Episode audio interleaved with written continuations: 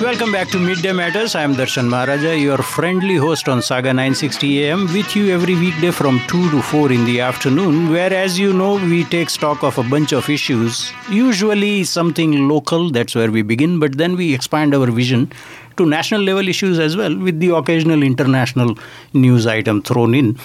We are talking about immigration today, and in that context, I'm uh, pleased to welcome JD Meaney to the studio. Meaney is a candidate from Oakville for People's Party of Canada. Uh, I call you JD, right? Yes, that's right. Welcome, welcome to the studio, JD. Thank you very much. I would like to uh, give a shout out to all your fans and all the PPC supporters listening right now, too. Sure, I'm sure they are uh, listening. And uh, this is an important uh, topic, and somehow it has become a taboo to touch it in the political arena. And I always found that um, very disconcerting because uh, as long as you are not uh, inciting violence, no issue should be off limits. That's what I believe. Of course. Yeah. The classical free speech guy. That's me. now, uh, I was at the meeting where uh, Maxime Bernier gave out uh, a very detailed uh, uh, idea of what he plans to do if elected. And uh, immigration and multiculturalism being the uh, twin thrust of his speech. Uh, first of all, uh, he when he talked about reducing immigration from 350,000 odd to between 100 to 150,000, how do you think this can be achieved? Because that's a pretty drastic drop. Okay. So, right now, uh, the Liberals projected they want to have 450,000 immigration numbers for their 2019 platform. We're proposing anywhere from 100 to 150,000, as you heard on Wednesday. Mm-hmm. We believe that immigration is an important tool to the country. Mm-hmm. However, it needs to fit our needs. So, right now, we believe only about 25% of the immigrants of current numbers are skill based immigrants, mm-hmm. where the other ones are economic based immigrants, which don't necessarily help Canada's needs. Right. So you mean family and uh, including parents, grandparents, Exactly. children, all those. Yes. Right. But when you get immigrants, then they are going to come as a family, unless you are recruiting like uh, in the Persian Gulf, for example, where a visa is issued to a worker and that's the only person who gets to come in. So you are expecting some uh, degree of dilution. It's not going to be 100%. Exactly. So what kind of a percentage are you looking at? Um, again, from my understanding, it's 150,000. Those are the numbers that we want to bring in. Right. I remember uh, Mr. Bernier talking about uh, s- around 50% of the immigrants being uh, actually working uh, immigrants, that they would look for a job. Now, as I mentioned uh, before uh, we began this segment, uh, there is a report in. National Post by Douglas Todd, which uh, talks about a category that I didn't even know existed. It's called International Mobility Program, where Right. it has existed for a long time. But according to Mr. Todd, uh, by 2005, there were about 70,000 people coming in every year, and uh, then the latest number for 2018 is 250,000. So these are not immigrants. So I know that Canada signed on to Agenda 21, which is the UN Migration uh, Global Compact. Uh, Ahmed Hussen, who is our current immigration minister, helped draft this compact. Uh, Justin Trudeau supported it totally. Um, this essentially erases Canada's sovereignty and allows global migration from all over the world. Um, so Canada is being a pioneer, I guess, in that sense of bringing in people from all over. Now, we do not necessarily need to rely on UN selection programs. We've Right. been doing this long before we signed on to this compact. Right. It gives us our control to decide who we want to come here. Absolutely. In fact, uh, that in, infamous tweet of Mr. Trudeau Mm-hmm. inviting all and sundry to just come to Canada. At that time, my assessment was that this is bad because it outsources the decision making Mm-hmm. Exactly. for immigration to random individuals Yes. who have their own reasons for making that decision. Now, I don't begrudge them their decision. No, of course not. But I want to be able to erect a barrier between their decision and their action. That's that's where the tool of democracy comes in. That if you didn't vote for these people, who are they to say that they get to decide that we should be bringing these people into Canada? Mm-hmm. It should be elected officials that make those sor- sorts of uh, decisions. Right, but you know, if you uh, really analyze this whole immigration thing, then it also needs to include one factor that I believe nobody has uh, focused on right now or until now is uh, the international student thing. Because uh, depending on which report you are looking at, we are getting anything up to 400,000 international students, with the idea being that down the line they will become Canadian citizens. I assume that if you are a student, you're coming to Canada and you're contributing to the whole of the country, then it would make sense that you could apply for uh, to become an immigrant and a Canadian citizen eventually. We haven't released too much about that at this time, though. Right, but here's something for uh, maybe for you to take back to your party, which is that if we are getting anywhere between 200,000 to 400,000, take your number, of people who are in the pipeline to become uh, citizens just as permanent residents mm-hmm. are or other immigrants are who come on immigration visa, mm-hmm. right? Then uh, down the line, you are looking at a total of uh, that 200,000 or 400,000 plus the 300 whatever thousand that are coming as immigrants. That's the net addition to the uh, newcomer category. So that is uh, way off from 100, 150,000. How do you go about deciding the mechanism which brings about the reduction from 350 to 150? That would have been established by Bernier himself, so I don't know the exact mm-hmm. mechanism of how that would have came about. So I, I don't feel appropriate to answer that. right, because you know I've always thought about this. Uh, they say that this is based on Canada's needs, but uh, given how this uh, uh this whole system works, first of all, any uh, data of this type on employment, whether unemployed people or unfilled jobs or whatever, that is you are looking in the rearview mirror. You know what has happened mm-hmm. which may not necessarily be today's reality. And then the whole process needs its own time to work out. People need to apply and then they need to be approved, and there is a medical check and whatever. So there is a lag time. So by the time the person comes into Canada, the so called shortage in his uh, class of work may not exist. Number one. So I think we also want to give Canadians an opportunity, um, people who were born here. Mm-hmm. Um, we want to make sure that any sort of immigration fits with Canadian values. Mm-hmm. Um, I know from the immigrants I've spoken to that they have left their countries because mm-hmm. they sought a better opportunity in Canada too. Mm-hmm. So whether it's a student or a legitimate refugee of some sort, mm-hmm. um, assuming that there be some appropriate degree of assimilation that would happen in our country. Um, right. Unfortunately, yeah. that is one more concept that has become taboo in uh, Canadian politics, which is to talk about Canadian values. Now. Uh, we call them Canadian values, but people all over the world have those values.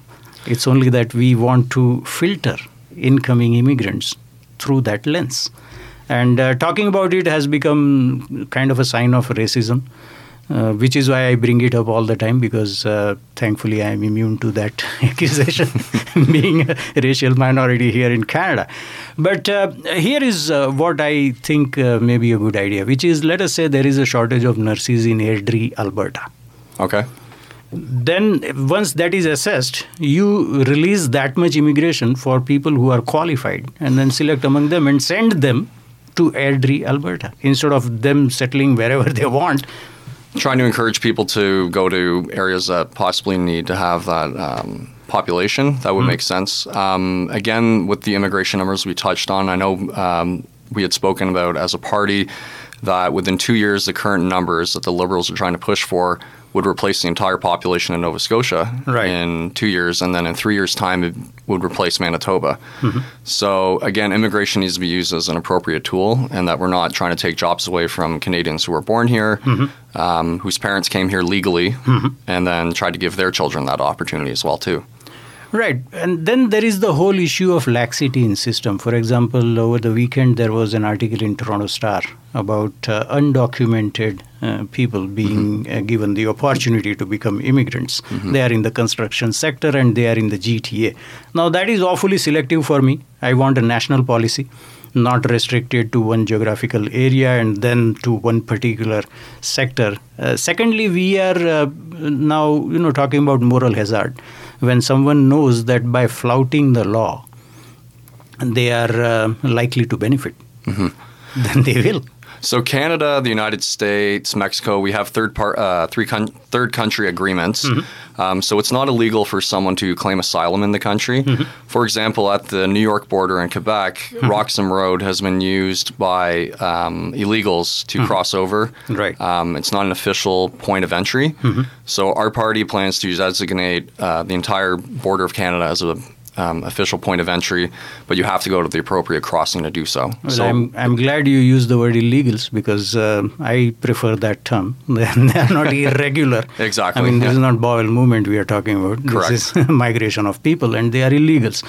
But uh, I was talking about people who have come here. Uh, uh, that uh, Toronto Star report talks about people who came here on valid work visa. Then the visa uh, expired, and they overstayed their visa. And uh, there is also this, uh, you know, touchy-feely message about uh, the only illegality being the overstay. But my point is that uh, they must have sustained themselves in some fashion, which means they were illegally employed. Now there is illegality involving two parties, the person and the employer. there should be repercussions for both. I agree. Absolutely, because uh, again, you know, uh, we like to be as Canadians very polite and very gentle people, but uh, when it comes to administrative systems that have potentially an impact on national security, Of course. we need to be um, very strict in terms of how we react to any violation of our laws. Now, that ties into the whole multiculturalism thing. And uh, I kind of get uh, Mr. Bernier's idea about extreme multiculturalism. In fact, I am a very vocal critic of that. Because, on one hand, what it does is it encourages people to remain within their silos and not venture out, thus, um, again, assimilation has become a bad word here. Yes. But we can call it integration just to avoid the that. Mul- Multiculturalism Act of 1985, Mm-hmm. in there it specifically says uh, to give priority rights to ethno minorities. Mm-hmm. If you keep bringing in one group and then they end up surpassing another group, who's to say who's the minority anymore at that point Mm-hmm. if it's still being measured from an old standard? So part of our platform is to reject the Multiculturalism Act that was put in, Mm-hmm. Uh, maybe amend it, reject it entirely. Um, it needs to be updated. So it's not working how it should now at this time. I can see potentially the Constitution of Canada being involved in this because if you want to do away with multiculturalism act i think you will have to uh, look at the constitution as well because uh, there is some kind of a strong linkage between the two where unless you amend the constitution you cannot get around to uh, removing or repealing the multiculturalism act but uh, you know talking about ethnic silos again the reason why uh, they come into being or one reason why they come into being is because once a person immigrates to Canada, regardless of what process uh, they went through, they are able to settle wherever they want. Now, I'm naturally go- more inclined to settling in Brampton because I know that I can get all my foods and cultural, uh, you know, activities and the whole shebang, and therefore which is why I was talking about that hypothetical example of Airdrie, Alberta, where there is uh, you know shortage of ten nurses. You bring ten nurses, and then they go to Airdrie, Alberta. That prevents the kind of uh, uh, formation of silos. The only thing is how this can be made possible within the legal structure of Canada. So there is a one steep hill to climb there. But um, in terms of funding to multicultural groups, again, um, uh, Mr. Bernier made some remarks, and uh, if you could kindly elaborate on those. Uh, can you be a little more specific as to what He said uh, he said that um, we encourage people to uh, maintain their culture, uh, their uh, native culture, but uh, that uh, the government will not pay for maintaining that culture. Yeah, so I think the whole term uh, diversity gets overused a lot. Um, our party wants to for- focus more on unity. So, um, though your culture might be different than mine, we do have a common sense of unity, which will make us a Canadian in that sense. And I think that's what we're trying to encourage more um, and trying to get away from the silos. So, whether it be Little India, Little Italy, that kind of thing, we're all together. It's very interesting actually because uh, back in 1918 uh, there were uh, anti-Greek riots in Toronto. They went on for three days. There were some casualties, and uh, today Greeks are part of the mainstream. Yes. Now there must have been a process that uh, made them a part of the mainstream. Do you think this uh, current policy of multiculturalism becomes an obstacle to that process? again, I think it needs to be looked at again, and we have to update it. And yeah, so it could be a bit of an obstacle at this time. So Right. And uh, again, let us, cl- you know, in the interest of clearing the air, Mm-hmm. because that is what Mr. Bernier also referred to at the beginning of his speech, which is that there is this association which is leveled as an accusation at uh, PPC Okay. uh, with some uh, white nationalist or white supremacist groups. Now, in terms of your composition, uh, of course, uh, Professor Salim Mansur is one of the candidates for Mm-hmm. Absolutely. so I know about it. But if you can elaborate on the uh, multicultural, multi ethnic uh, uh, makeup of PPC, then our listeners can also get a sense of how diverse the party is. Absolutely. So, especially anyone who will see photographs from Wednesday or who had attended, um, we have a makeup of all different colors, religions, creeds. Um, yeah, we have everyone. It's it's wonderful. Mansur, a very strong advocate.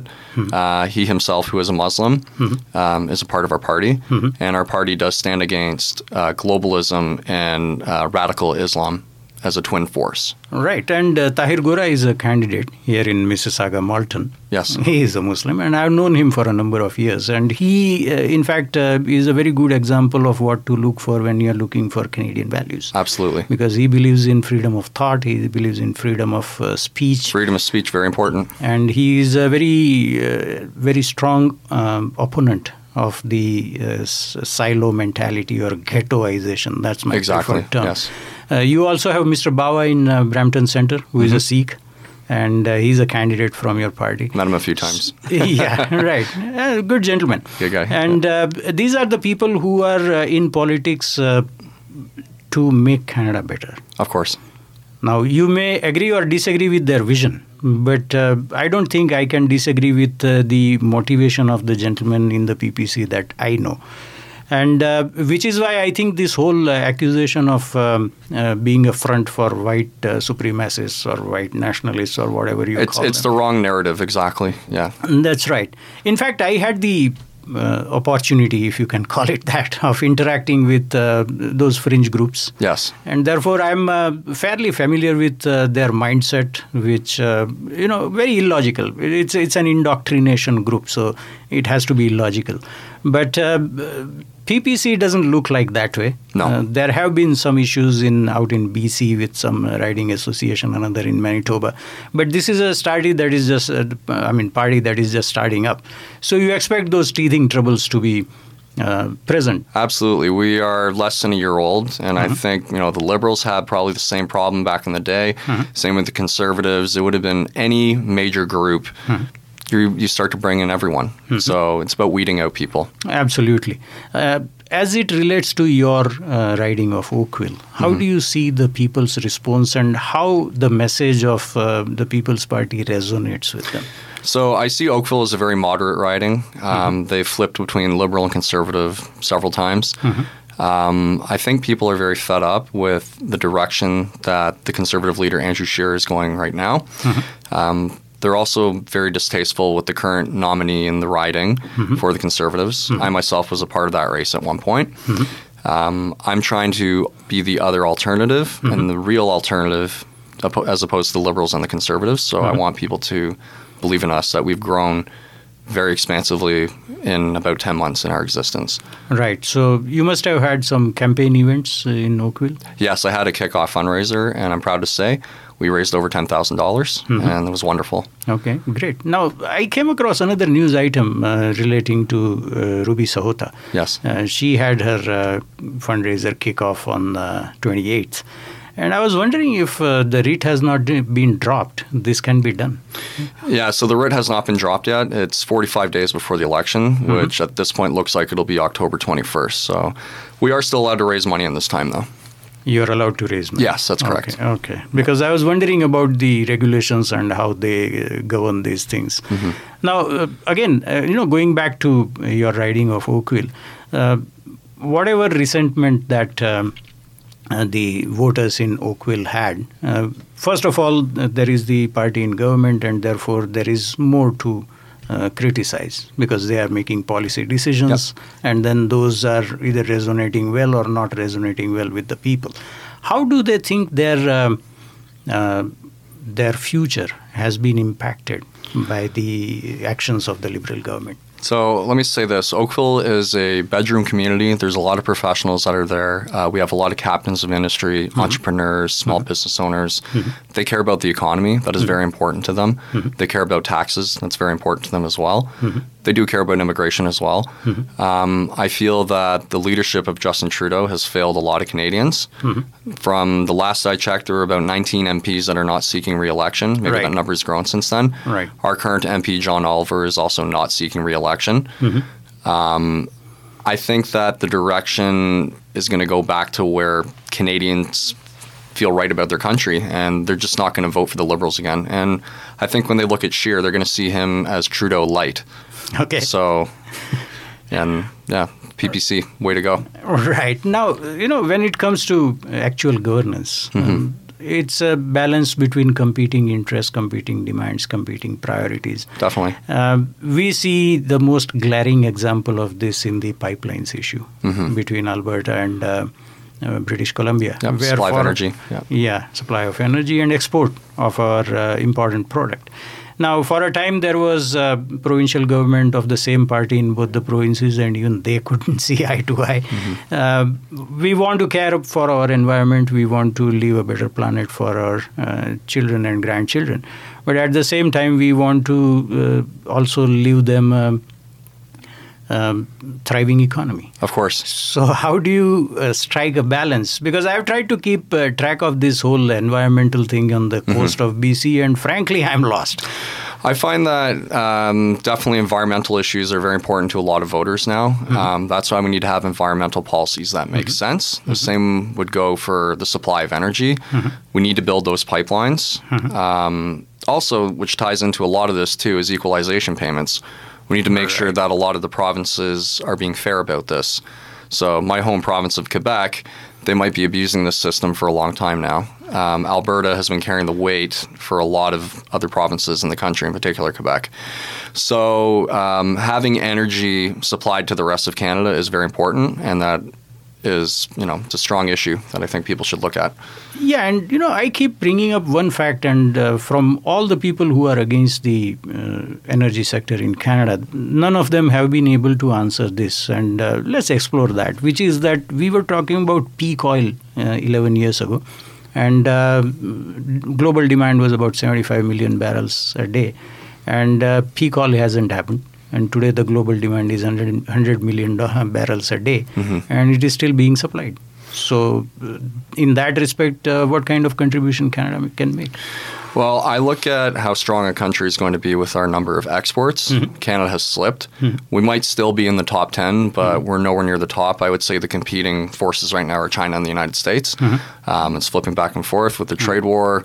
You know, maybe the United States might be on top right now if you look at their economy. Um, Canada is a resource based uh, country. We have great potential to move ourselves up on that scale. Well, thank you very much, JD Meaney, candidate from Oakville for People's Party of Canada. Thank you for uh, coming to our studio. Thank you, Darshan. I appreciate that. Welcome. Thank you. Stay tuned, folks. We will be back with you right after this short commercial break.